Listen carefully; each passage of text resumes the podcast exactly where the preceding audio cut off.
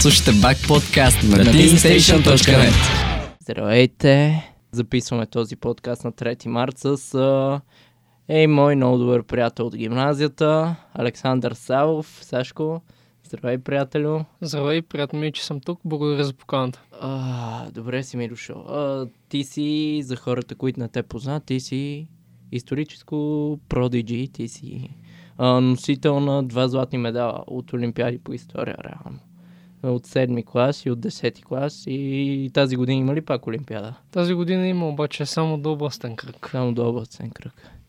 И да, с теб ще си говорим за история. Представи се с две-три изречения. Ами аз съм Александър Савов, ученик съм в класическата гимназия, 11 клас съм. И възнамерявам, след като завърша, се занимавам с право международни отношения и вероятно политология. Интересите ми са в тази област. А, не ми се ри, че не те представих, просто имаш супер богато портфолио като Ай, за ученик. Не, а, сега не те, не само ти чеш мегото, ми а, наистина ти си 11 клас, участвал си в а, два модела Република България, Да. така? председател си на клуб ОНЕ в Енгедек, Да. председател си на мрежата от клубове военна история Да. и ще станеш най-вероятно председател на ученическия съвет в училище и се занимаваш с още много извънкласни дейности, което е похвално е за един човек на 17-18 години. Поздравления, приятелю. Благодаря. А, да, с теб ще си говорим за история, тематично за 3 март. Какво те кара тебе да обичаш историята? Без съмнение е сложен въпрос, но мен винаги са ми били интересни политическите и военно-историческите процеси. Културата ми е, как да кажа, доста чужда. Военната история, политическата история, дипломацията винаги са ми били хобита. Интересен имам към тях още от ранна възраст. Започнах да се интересувам повече, когато бях на 9 или на 10 години. От, а, първоначално почнах да се интересувам от политика, след което почнах да се интересувам и от история. Почвам си да се интересуваш от политика на 9. Да, да. Още от тогава се запалих покрай едни приятели на баща ми. И оттам се породи интереса ми към историята. Всъщност беше от а, една трудност с домашно по история. Бях а, закъсал с едно По домашно. човек и общество. Да, по човек и общество Да. тогава. И оттам започна всичко. М, Аз това, което забелявам е, че човек на тинейджърски години трудно се влюбва в историята. В смисъл, аз как се влюбих, моите големи страсти са географията, ама този тип картография. Харесвам държави, столици и така нататък.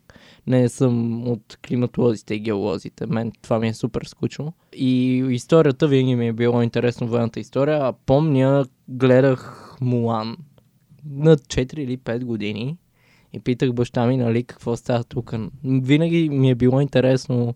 Били сме интересни причинно-следствените връзки, когато става въпрос за история. В Муан, за хората, които не са гледали Муан в 2021 година, разказва се за една а, жена, войн, която се прави на мъж и решава да се бие с мъжете, да защити семейството си и родината си, защото баща й не може да се бие.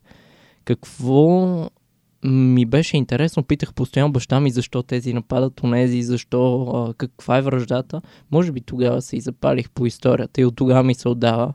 Смятам, че е важно човек да знае фактология, но още по-важно е човек да си борави с причинно-следствените връзки, когато се занимава с история.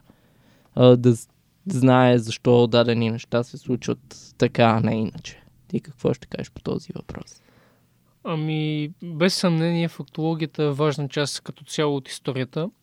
Обаче изреждането на факти, подредени в хронологичен ред, не е абсолютно нищо.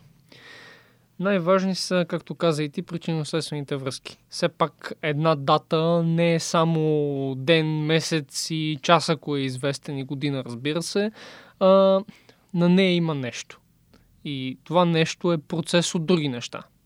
Няма как просто е така вървят се събитията в историята и излиза една битка без абсолютно нищо преди нея. Точно. Важно е, за да може да се проумее същността на една дата, да се гледат предхождащите я събития, процесите, които се получават преди нея и следователно след нея. И разбира се, това, което остава за поколенията. Това, което обясняваше а, нашата госпожа по история в 8-9 клас и по култура после, госпожа Тей Борисова, беше следното, че историята е пъзел на единично парче. И ти трябва сам да стигнеш до а, изводите, които са стигнали до а, как се е стигнал до определеното събитие. Ти трябва да си подредиш пъзела до това определено събитие. И от това определено събитие продължават множество събития, като причинно-следствени връзки. Заради това е важно история да се учи.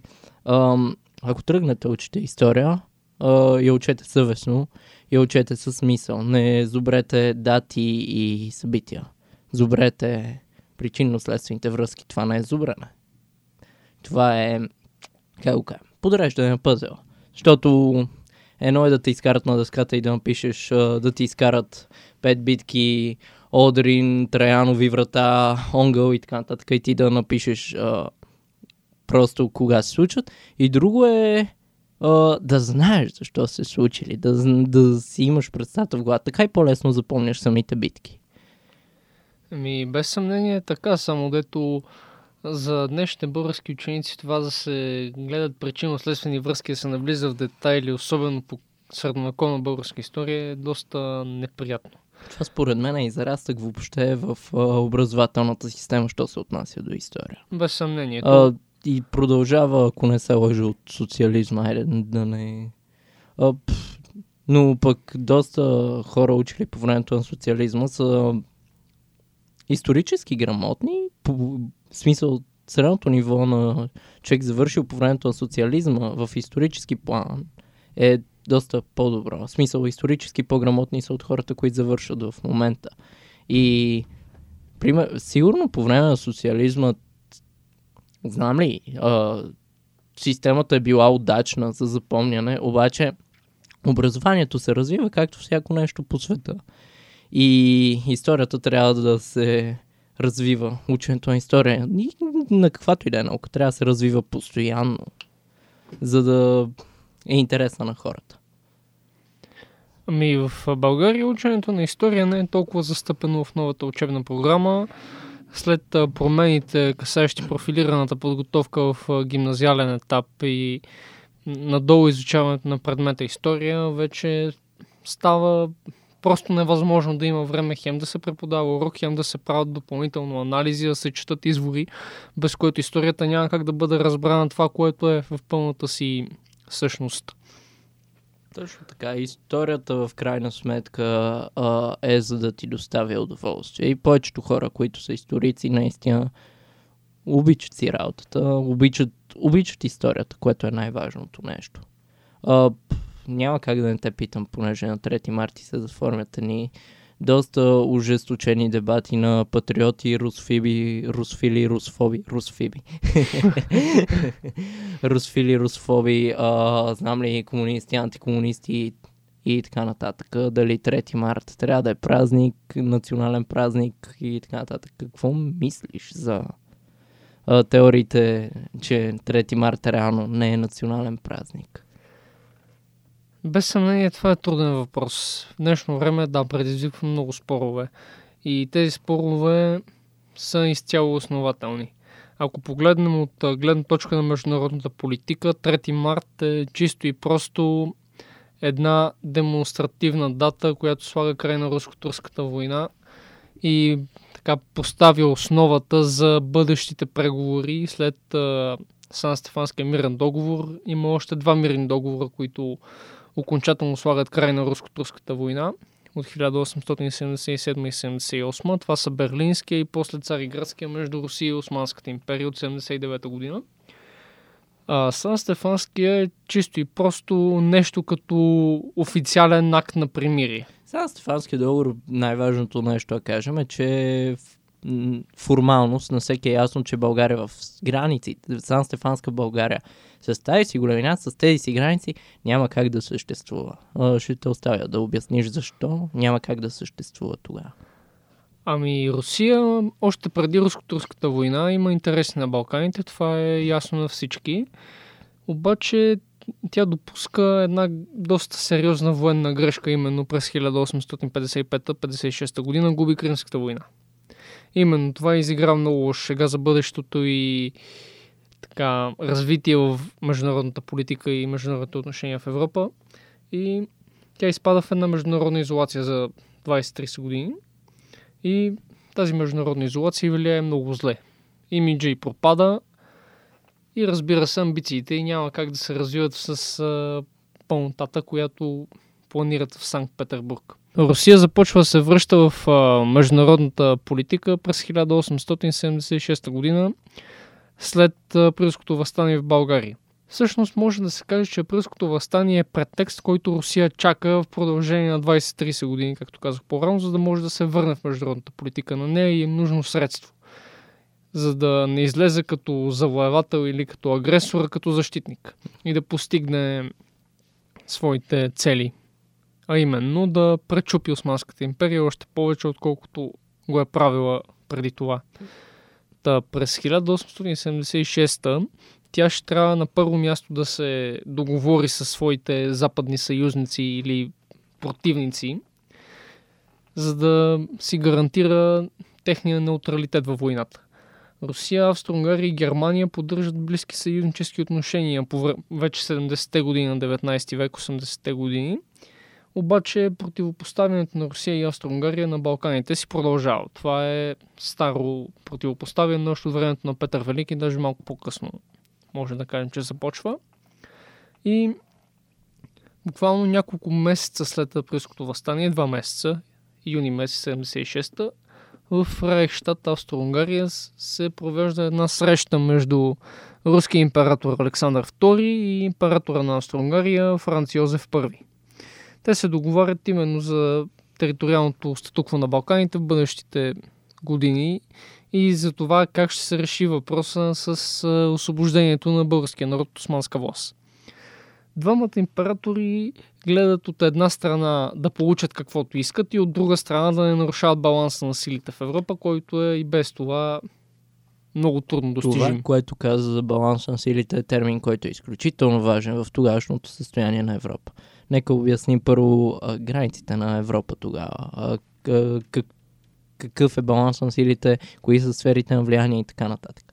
А, след а, Наполеон 1815 година като пада, а, след Виенския конгрес а, се а, случва така, че имаме четири основни а, сили. Имаме Великобритания, имаме Прусия, имаме Русия, имаме и Австро-Унгария. Това са тъй наречените велики сили, които стават в последствие 6 а, по времето на българското освобождение, които към тези четири държави се включват Италия и Франция. И така, общо взето, хората гледат а, императорите, владетелите на тези държави, гледат да уравновесяват зоните си на влияние, да не се изхвърлят, защото това ще доведе до военни конфликти, които са никому не нужни. Без съмнение тази политика за баланса на силите е предизвикала Първата световна война. И конфликтите преди нея, разбира се.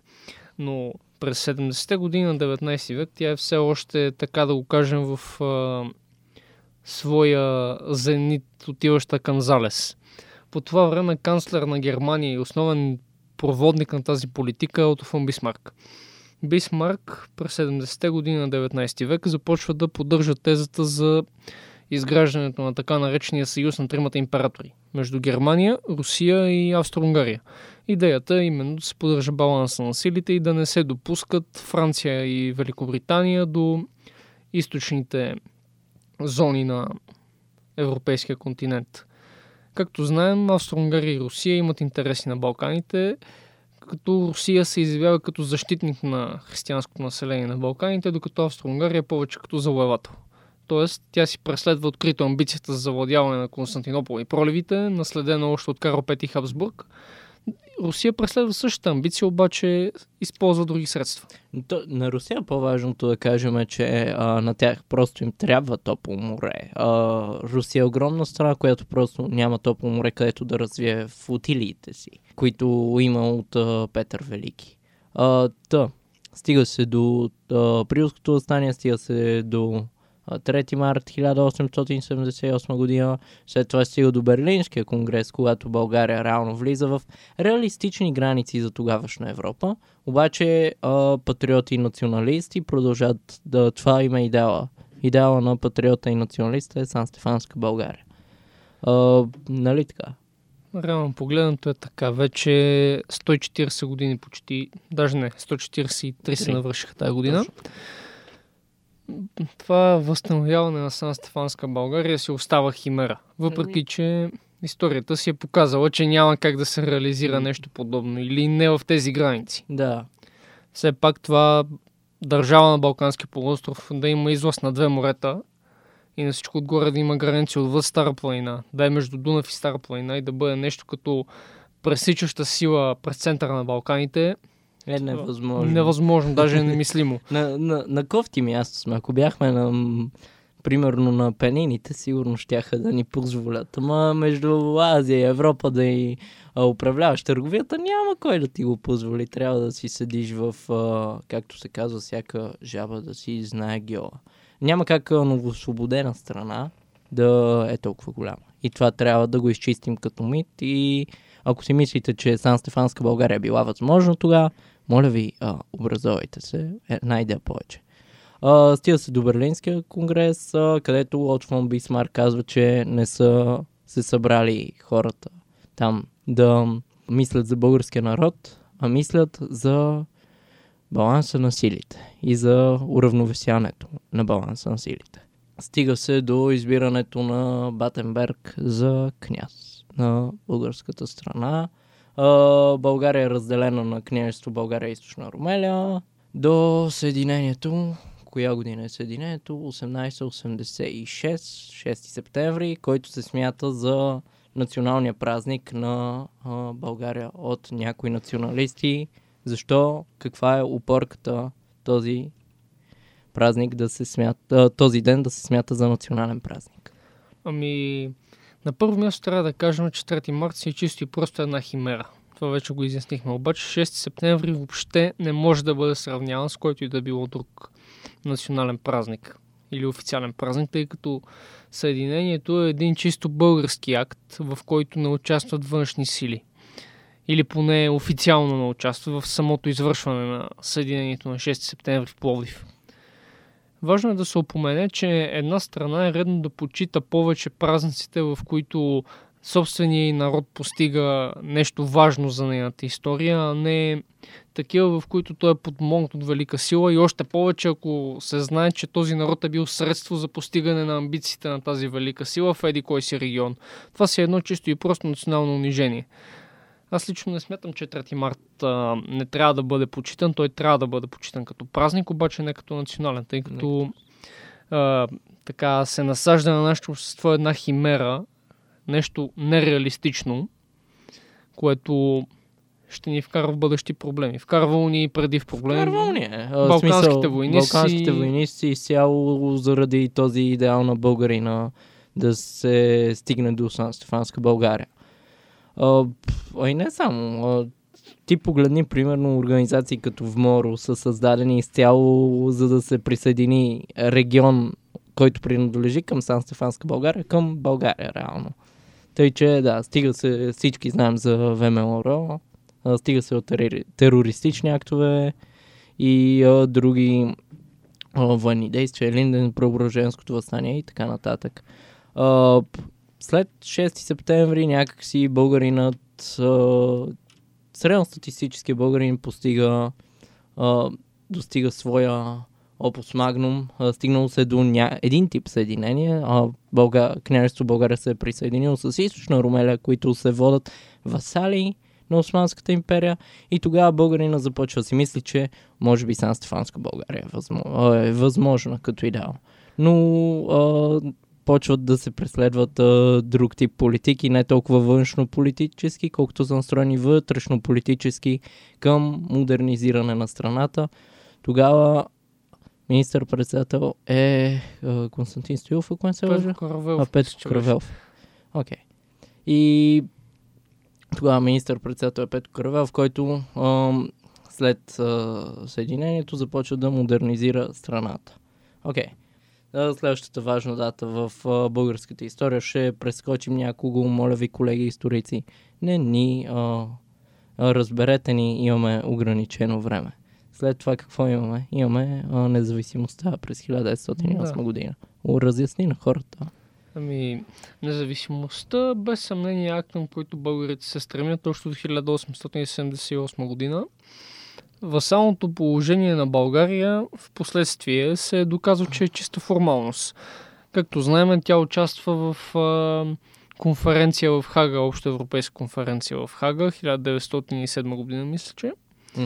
И също така по-рано, още, даже това е малко след освобождението, участва заедно с Австро-Унгария, Румъния и другите донски държави в а, проект за построяването на, пардон, за разширяването на търговията в, по река Дунав, пристанището на река Дунав.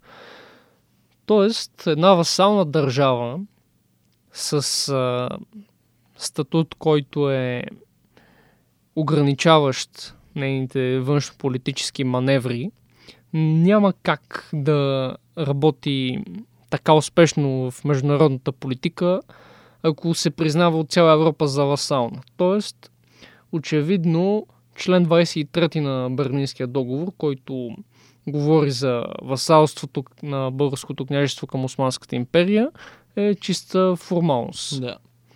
и се приема за формалност, разбира се. В а, следващите години се вижда как самите велики сили започват да го игнорират. Важното е да споменем, че договорите по това време, ако си велика сила, можеш да си позволиш да игнорираш а, договорите. Което е съвсем нормално. Поне по мое мнение. Поправка само на Берлинския договор, члена, който насочва, че българското княжество е васално на Османската империя, не е 23, 23 касае статута на Македония. Мисля, че е от първите членове от първи до 10. Нали, та Македония много я дъвчат хората, историците, което е но Защо Македония е толкова дъвкана а, тема за българина? А, чисто емоционално е с, а, супер близка или просто а, от а, шовинизъм? Ами, при българите, поне по мои наблюдения, шовинизма не е толкова развит, колкото при сърбите или при гърците. Факт. Без съмнение, българите не са народ, който иска да си присвоява чужди територии, да асимилира чуждо население или да го побългарява насилствено. Така да кажем, както е в случая с сърбите и гърците. В Македония още даже преди Илинденско-преображенското възстание от 1903 се наблюдават процеси по насилствено така, сърбизиране или грацизиране на части от Македония, така наречената сръбска и гръцка пропаганда. Това са чети, които тормозят българското население в Македония и го, и го принуждават да се обявява за сръбско или гръцко под смъртна заплаха. Цели български села са били изгарени в Македония. Има много жертви на тези пропаганди. И разбира се, това си влияе на политиката в външно отношение. Балканския полуостров е наричан бурето с барут на Европа Да. и то си е така, наистина е буре с барут. Имайки предвид тази пропаганда и последвалите събития, провокации между правителствата, които са се случвали почти всяка година, това не е нещо нетипично за Балканите в умовете на европейските правителства. Те са очаквали там да избухне война. Просто е било въпрос на време кога и за какво. Вероятно Македония е оставена като област в Османската империя, за да може от една страна да предизвика евентуален конфликт и от друга страна да го тушира и да поддържа някакъв баланс на силите между различните държави. Виждаме в последствие, че Гърция, България и Сърбия се борят като мишки в чувал за тази Македония Факт.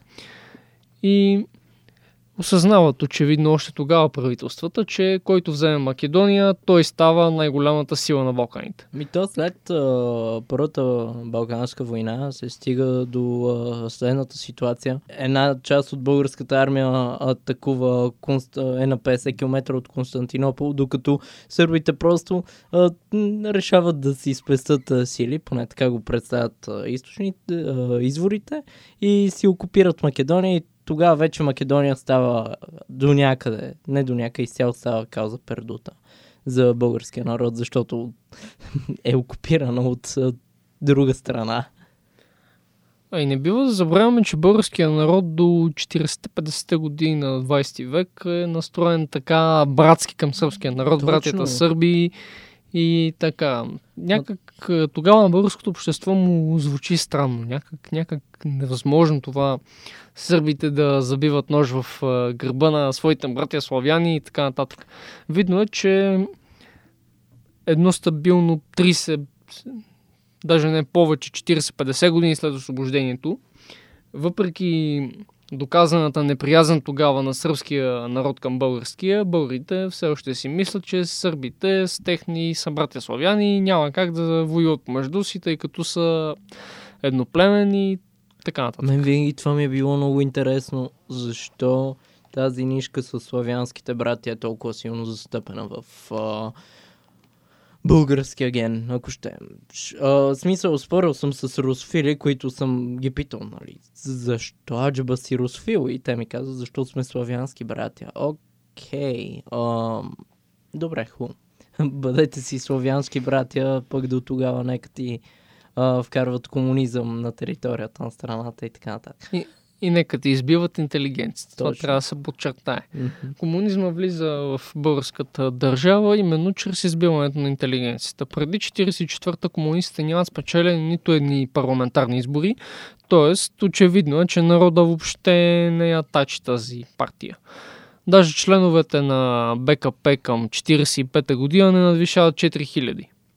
А членовете на нелегалната организация са 5000 и нещо. Тоест, сравнително малко. Една малка партия в днешно време има повече членове. Не, важно е да се спомена, че българското население след освобождението до... Абе, до Втората световна война си е политически... А, политически грамотно е, защото политиката тогава не е било чак толкова сложно нещо. Поне до... В смисъл, нали, знаем, имаме си а, разделение на либералите, но в началото а, българска, българската политика се състои главно от а, либерали и консерватори, двете основни крила на политиката а, в Европа през 19 век и след това се стига до разделянето на а, доста повече партии. Доста повече. М- не, не мисля, че са били кой знае колко повече. Според теб, историята помага ли за политическа грамотност на един индивид? Без съмнение тя помага и то много. Ето за това трябва да се застъпи нейното изучаване повече, за да не се допускат е, грешки. Виждаме, че политически плурализъм, тогава са го през 19 век, началото на 20, са разбирали от политически плурализъм едно, докато в днешно време се разбира не политически плурализъм, а много партии. Едно е да има един куп партии, от които силни са 4, най-много 5, Съвсем друго е да има политически плурализъм. Политическия плурализъм не означава струпването на много партии и създаването на стотици партии, от които 10-15 максимум в най-добрия случай са парламентарно представени и то не самостоятелно в коалиция. Под политически плурализъм трябва да се разбира наличие на постоянни партии, които имат подкрепа на народа и се въртят на власт. Обстановката в България след освобождението е точно такава. Хората са знаели какво искат. Техните идеи тогава са си формулирани още от ранна детска възраст и в последствие са се доразвивали. Партиите са се изграждали именно от хора с идеи. Въобще тогава не са били на приоритет парите или нещо друго, или влизането в някакви коалиции, договори и прочее и прочее. Самият факт, че българинът а, в княжество България се бори за освобождението на Македония, а, означава, че българин тогава е бил доста колективна личност и е бил доста... А, мислил е за народа си, бил е патриот и е обичал хората от народа си, нещо, което в момента липсва. А, да не си помислите, че това е политическа пропаганда или така нататък. Просто като си говорим за история, особено след а, 19 век е логично да застъпваме и политиката в днешно време.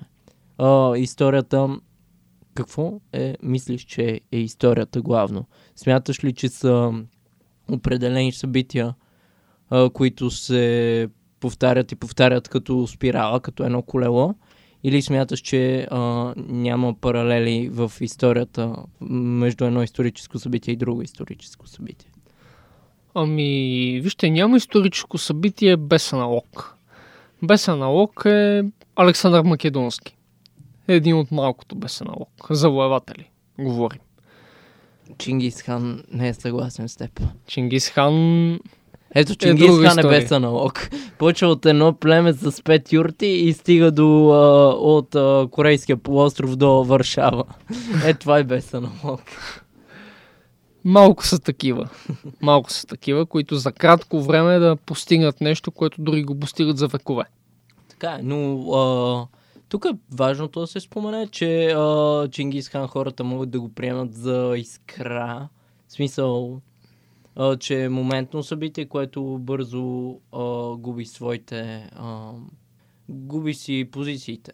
Как да го кажем? Защото, въпреки, че Монголската империя продължава да съществува с, с Златната орда и така нататък и продължава да има супер голямо влияние дори на България, а, наричат ни българи татари не случайно.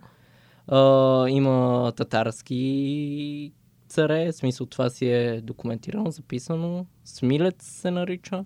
А, А, можете. Чака, Чака, да. чака, той си е татарин. Та, продължава да поддържа доста голямо внимание до към 15-16 век.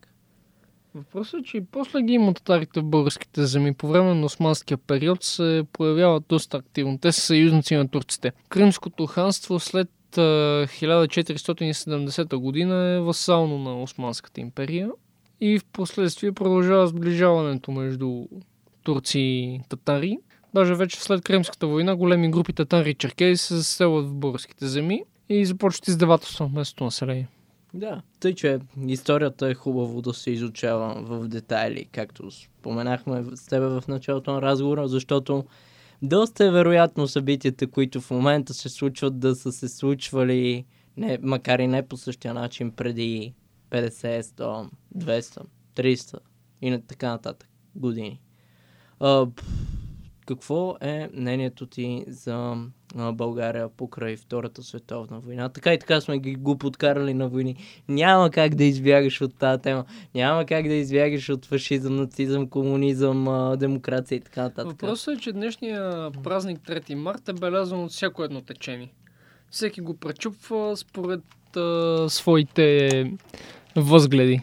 Факт, аз това, което съм забелязал е, че дори хората, които смятат, че 3 март не е национален празник, а, си го почитат и си го уважават. В смисъл, знаят, че без 3 март най-вероятно е можело да не са свободни. Имаш ли нещо интересно, което ти да попиташ? В крайна сметка записваме това повече като подкаст, не като интервю. Имаш ли нещо интересно, което от тебе те влече да си подебатираме, докато стигнем до заветния комунизъм и нацизъм. Ами, Или да не стигаме до там.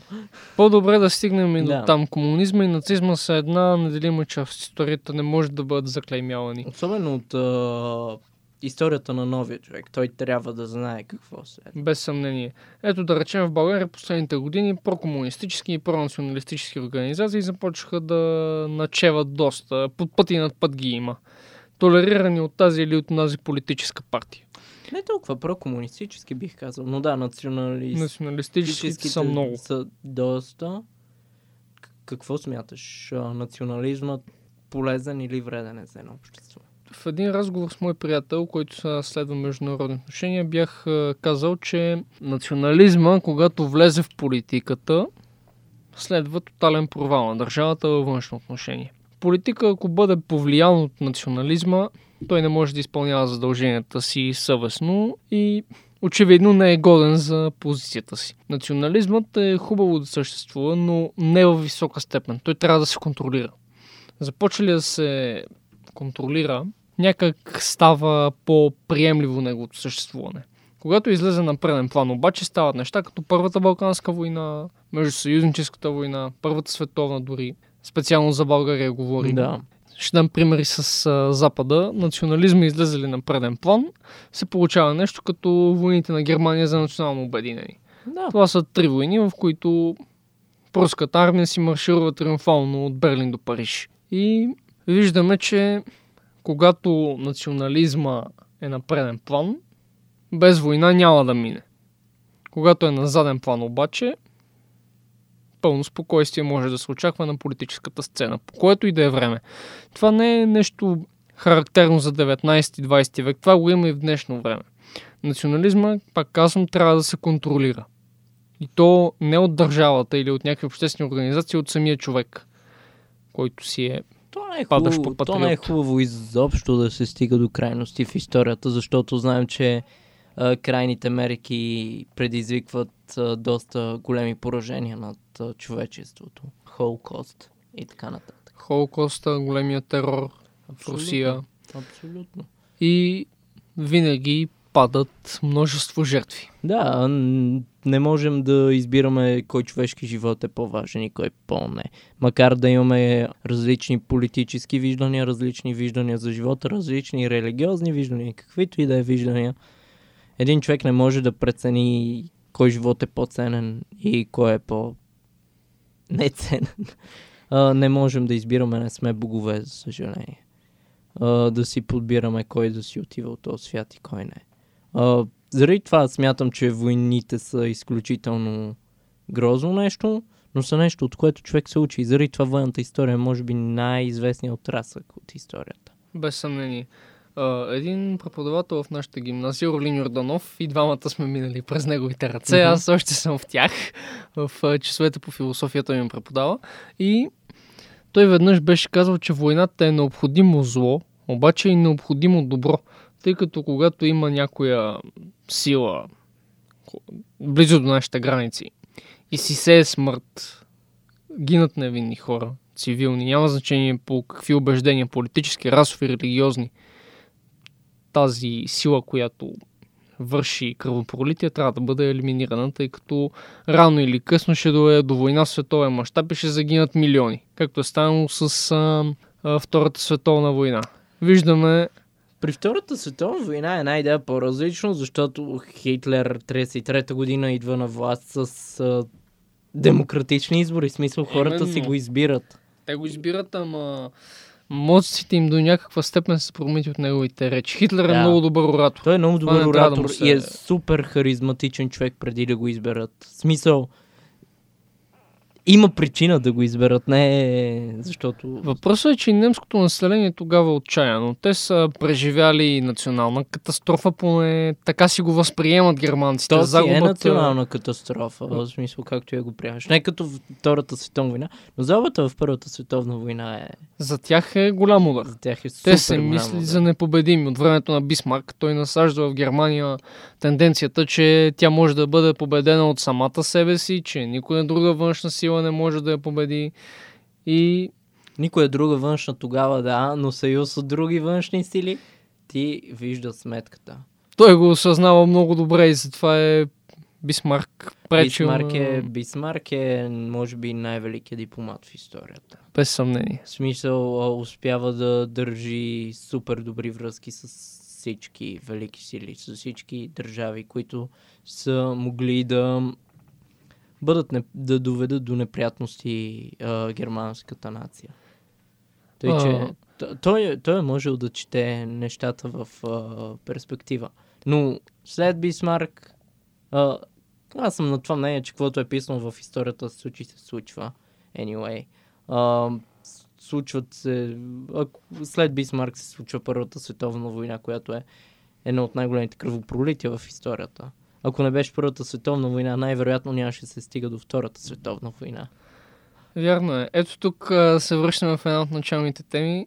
Всяко едно събитие в историята си има предсъбитие. Абсолютно. И затова историята не е сухозубрене на дати. Първата световна война наистина предизвиква втората. И, не, и даже не конкретно първата, мирните договори след нея. Мирните до. Да, а, аз това винаги ми е било много интересно, защо след даден договор. Не би ли било по-хитро да просто след даден договор да а, не унижаваш противника си, да го стъпчваш, е така, защото умрял кон рита най-лесно. Смисъл, ти какво очакваш, че след като е смачкан този народ няма да се вдигне отново да предизвика по-голямо зло?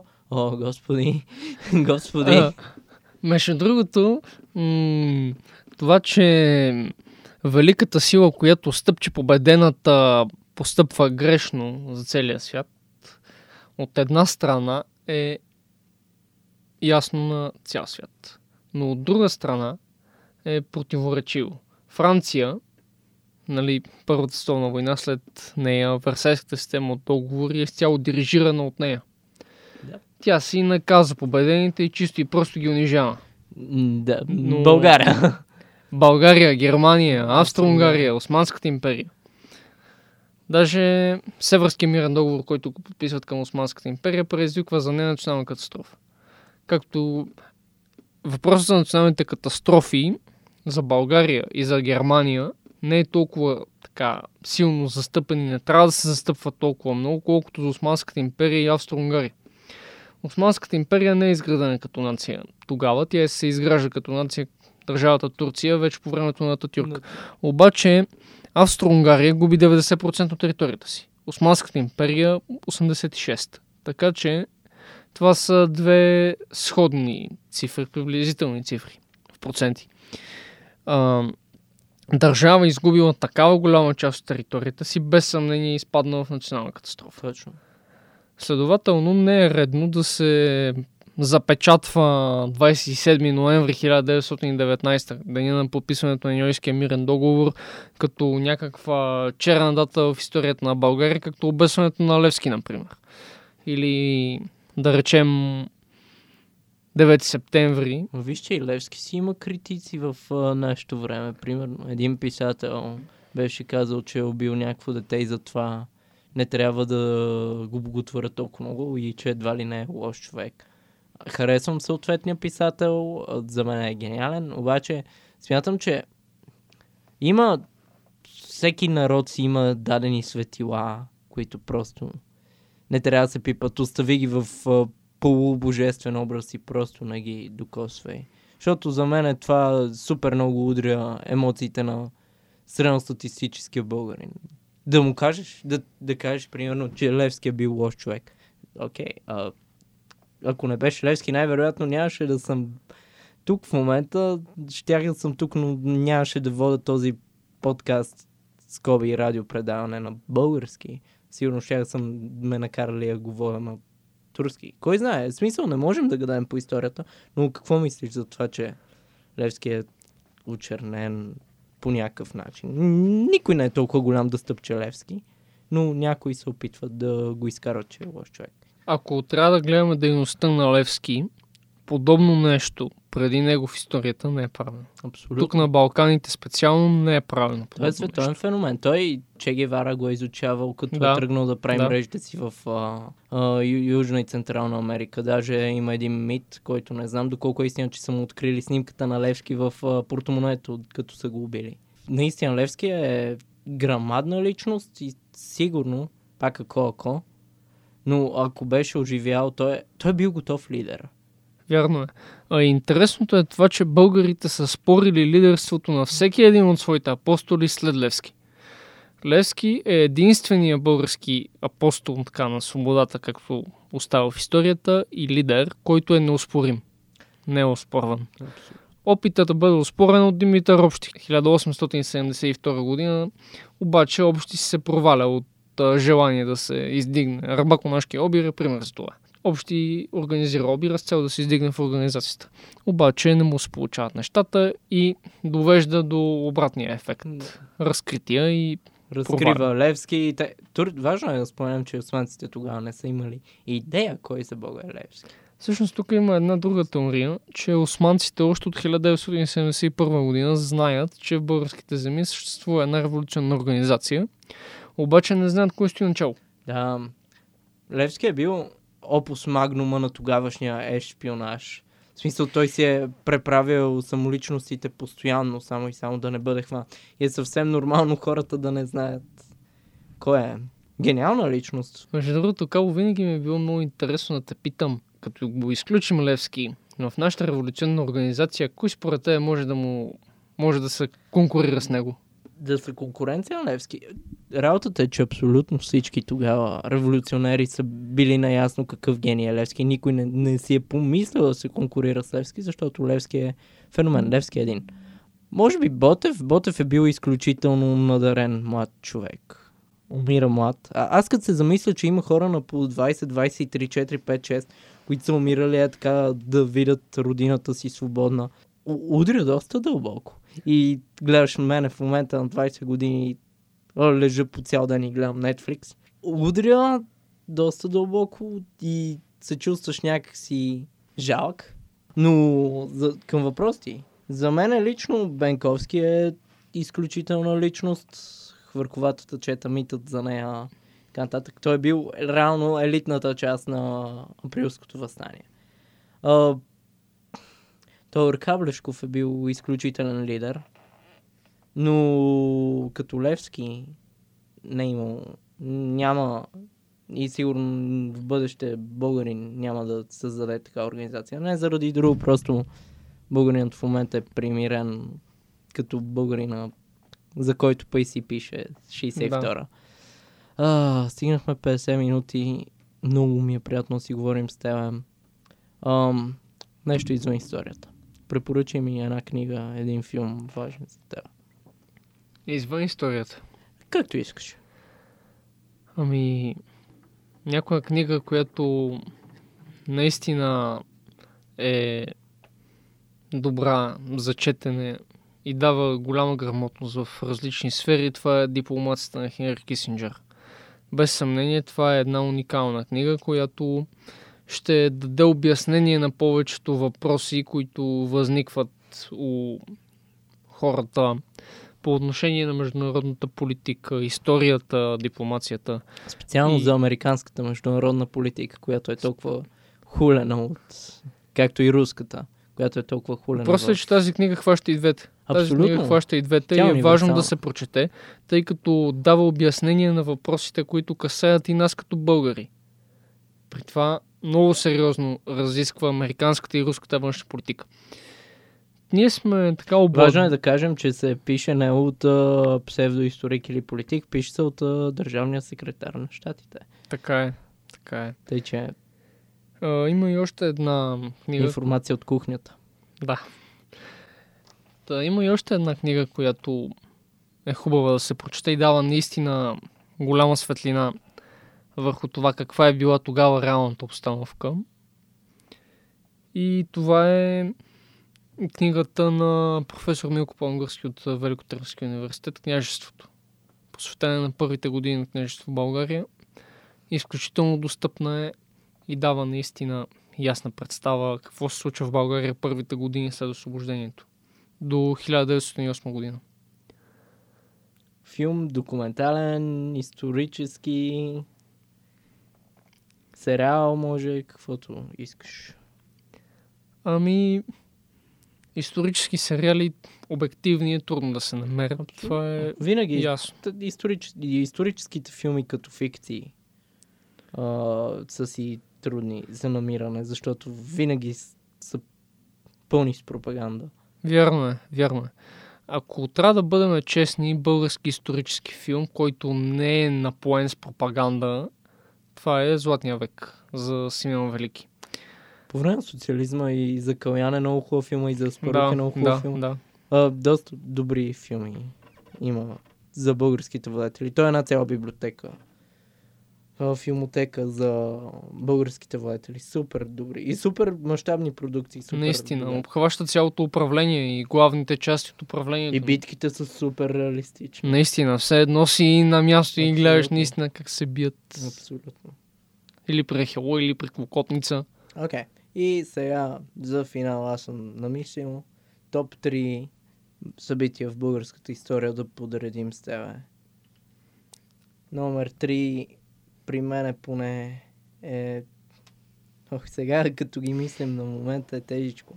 Номер 3 в- за мен лично е 681 създаването на, Бълг... на Дунавска България.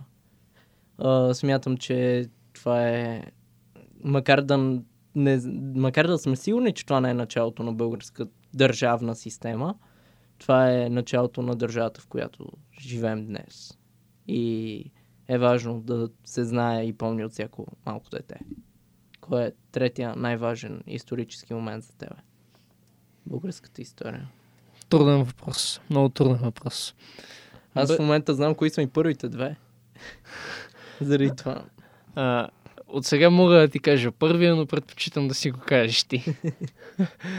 ами, за мен в а, топ 3 събития от българската история, мисля, че третото място го заслужава Хантервел. С победата на тарабите при Константинопол. Български владетел да загърби съперничество с държава, съществувало вече 300 години и да й помогне да оцелее това нещо, си остава без наука в нашата история. Никога след него друг български владетел не е постъпил по подобен начин. И то с а, съзнанието, че го прави не за да се бие срещу познатия враг, на който му познава хитрините тактиките и може да го побеждава по всяко време, а с съзнанието, че така ще успее да предпази от някаква голяма непозната опасност и своята Своя държава и сейте си. Да. Номер две при мене лично е Ахелой. Битката при Ахелой е нещо чисто исторически феноменално.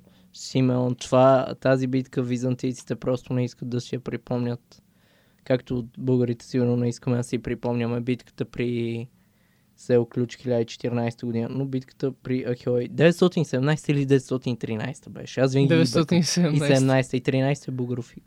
А, не. Не, 13 е Константинопол. 13 е Константинопол. Окей. А, за мен лично. А, Богоровигон беше 97 И 6 и 6 Пе! Добре.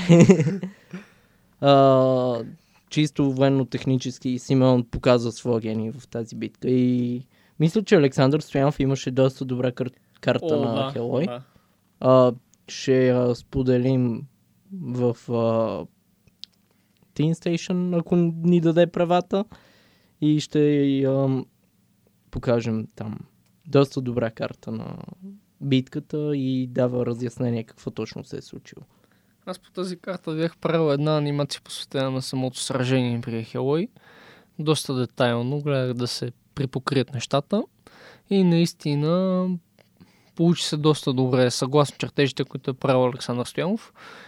И наистина, на мен Ахелой също ми е любима битка.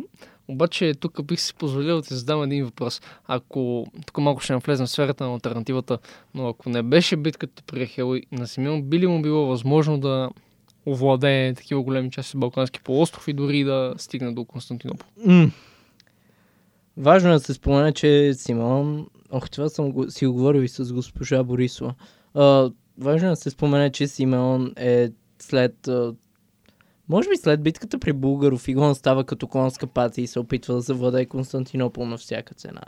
А, при него важна роля играе това, че той е византийски възпитаник, той е а, закърмен с византийски идеи и така нататък. Учил се е в Магнаурската школа като монах. Смятам за монах, смятам, че и да не беше успял при Ахелой, Симеон щеше да направи втория опит. И той е мегалман в а, истинския смисъл на думата. И според мен би а, се опитал да разширява границите на България все повече и повече. А, но просто тези граници са невъзможни да се запазят, както виждаме век по-късно. Чешене на его, може би, не знам. Но да, ако не беше битката при Ахелой, Симон пак щеше да намери начин, защото е военен и не толкова дипломатически гений, въпреки че всички знаем, че е супер дипломатичен. При него проблема е, че много се вторачва в Константинопол. За него това е големи, голямата цел. А, това, че Константинопол му е голямата цел, излезе като клише напоследък. Всъщност, аз наскоро бях поръчал по-детайлно Симеон и смея да твърда, че той също го използва като залог, за да постигне своите цели, за да може да изнудва ромеите посредством Да, него. на него целта му е да ги Да ги шантажира. изнудва. Да, Като типичен техен възпитаник, те така работят. да. Това си черта на румейската външна политика. Да види какво им е. Да видят какво е. Ко, кое е твоето второ събитие? Второ събитие, без съмнение, е битката при Колкотница. От средновековната българска история Колкотница. Все пак това е момент, в който след тази битка с един удар буквално Йоанна Сен си връща абсолютно всичко, което е било в владенията на България, даже по времето на Симеон. Иван Асен за мен лично е най-подходящия български владетел се направи мащабна холивудска продукция за него. Той идва той идва буквално с кораб да си връща България от, Узурпатора, узурпатора. Борил. създава силна страна, дипломатически е може би най-добрият дипломат в българската история, макар ще видите после моето първо събитие, то а, сега ще знае от началото кое е. Смятам, че Иван Асен е наистина супер голям феномен в българската история. Династичните бракове, които прави, начинът по който чете действията и Ахелой, разбира се, черешката на тортата в неговото управление. Той 1235 ли умираше? 1241 май. 41. 35 какво имаше? Като събитие. Ам, чакай. Събора в Лампсак май беше тогава. А? Църковният събор в Да, Лампсак. в Ламсак беше. Да. Мерси. Добре, че си ти, Сашо. Да, Иван Асен е изключителен. Първо място. Дами и господа, 14 април 1205 година. Моят адаш. Много се радвам, че мога да го нарека моя свой адаш. Цар Калян успя да разгроми Латинската империя, която току-що е превзела Константинопол. Размазва я. Чисто обективно в средновеко... в всеки средновековен източник. Особено англоязичен, понеже те са ми най-достъпни, се среща термина humiliate или унижава. И за мен лично това събитие показва, че България към този момент е била най-силната страна в Европа. Това е може би единствения момент в българската история, в който можеш да кажеш България е страната. Смисъл, това е събитието, което прави България, може би, най-великата сила в Европа тогава. Въпреки, че знаем, имаме Епир, Никея, но не. Константинопол е паднал, т.е. на изток врага е паднал и оставаш само ти на изток като голяма страна. И ти успяш да победиш врагът, който е превзел това враг на изток. Точка. Това е битката в българската история за мен. И доста внимание се обръща в образователната система, за което съм доволен. А, в клубата по военна история още повече ги разни, разнищваме тези битки, така че скоро и във вашето училище, където я слушате, ще, ще бъде направен клуб по военна история, спокойно. Ще можете да се полюбувате на силата на военната история и историята като цяло. Та, твоето първо българско събитие. Предполагам, че знаеш. Да, усетих. Да, Давай ти си окажи. Хелой. Без съмнение битката при Хелой, това е военния феномен на България. Никога преди това и след това България няма да успее да разбие византийската армия струпана на едно място. Въпреки, че по-нови проучвания доказаха, че не цялата византийска армия е тръгвала срещу България в, в а, цялата ни история. Няма случка, в която цялата мощна на източната римска империя да е стоварена на Балканите. Важно е да кажем, че големия враг за Византия Е, България. Не е България. Тогава, Арабите. тогава са арабите Тогава и са арабите. И А. нормално източна, източната граница да е по-добре укрепена от западната. Източната граница на Византия винаги е била по-укрепена от западната, обаче тя занемарява след победата на Василий II над арабите и след завоеванията в Близкия изток по негово време.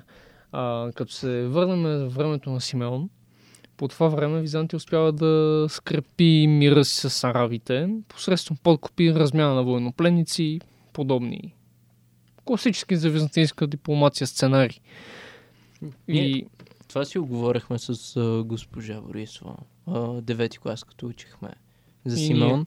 А, интересно би било, Симеон, хубаво, бил е на крачка от това спечели Константинопол, но би ли могъл да го задържи? Според тебе, при положение, че арабите тогава са военна сила номер едно в Азия и имат най-силния флот в света. без съмнение е сложен въпрос. Да, пак хипотези, Тук обаче... в този случай, който историк да попитате, няма как да не изиграе роля и шовинизма. Мгм. Това е много важно да се подчертае. Когато стане въпрос за Симеон, опити за завземане, завземане, задържане на Константинопол, шовинизма винаги ще си каже думата. И ако трябва да бъдем обективни, въпреки че не успява да го задържи и да го завземе, Симеон извършва едно новаторство в опитите за обсада на Константинопол. Нещо, което след това го прилагат и латинците, и Фатих II, когато го завладява. Това е използването на слабините на стените, именно при двореца в Лахерните, който е в северо-западния край на Константинопол, мисля, че, а именно построяването на дървени плаващи мостове.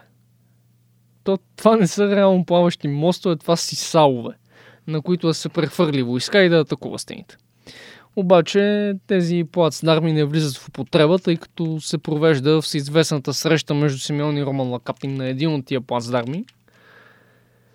И реално погледнато това е, може би, най-силният опит на българите за завладяване на византийската столица.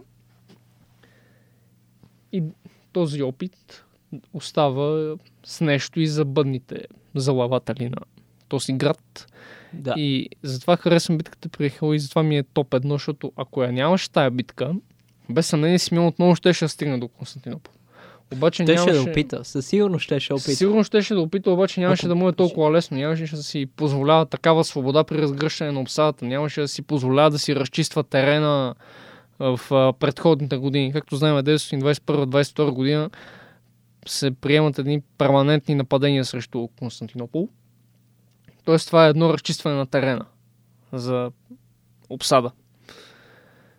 Ако не беше тази победа при Хелой, това просто би било невъзможно. Също можем и да кажем и за Крум за битката при Върбишкия проход. Абсолютно. Реално, византийците преди битката при Върбишкия проход превземат и опожаряват Плиска, столицата на страната. Ето, добрият владетел умее да чете събитията. Добрият историк умее да чете бъдещето посредством историята. Този човек просто им е направил чувал в прохода и няма къде да ходят. Но да, Крум, Крум, между другото, прави първата българска обсада на Константинопол 811 година. Просто няма време да я доразвие. Иначе тогава със сигурност... И- С... Чакай, 13 година беше. 13-13. 13, аз казах 11, Да. пардон. А, значи, ако не беше тази победа при Върбишкия проход, със сигурност Крум щеше пак да стигне до Константинопол. Обаче нямаше да успее да изнудва румейте. Да. С една дума при Симеон и при Крум сценария е сходен. Даже е почти един И и същ. получават инфаркт. така е според историята. И Това е така, да. инфаркт. Това е така, обаче сценарий във външната политика е сходен. Много сходен. Във Върбишкия проход, който е на има няма 70 км от Ахелой, по права линия, румеите са разбити. И виждаме, че постепенно, постепенно линията на разбиване на византийската армия в българските войта слиза на юг. Та... Ето тук пак се връщаме на последователността в историята. Ако го няма едното, няма да го има и Абсолютно. другото.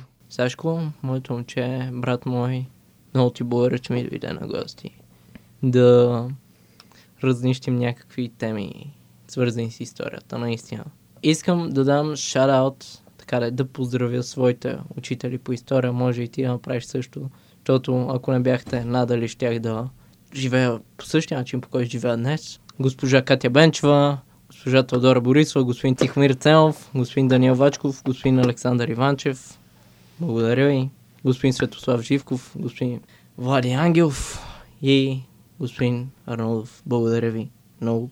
Това, което правите е феноменално. Благодаря ви. Приемете дълбокия ми поклон. Мерси. И от мен същото. Той Калян вече ги изреди абсолютно всички учители, но ако не бяха те, при всички положения на нас интересни към историята, със сигурност ще ще да запре някъде. Ще ми щеше да се корени сам в а, това а, да учим дати и събития, а не причинно-следствени връзки. Виж, направихме кръгва композиция. Започваме така, както свършваме. За Естествено. причинно-следствените връзки. Точно като в часовете на госпожа Борисова. Говорим за дипломацията на Симеон в началото и завършваме с Най-красно това е. какъв е дипломатически гений. Благодарим, че ни слушахте. Абонирайте се за нашите подкасти на всички платформи Mixcloud, Spotify, Google Podcasts и Apple Podcasts.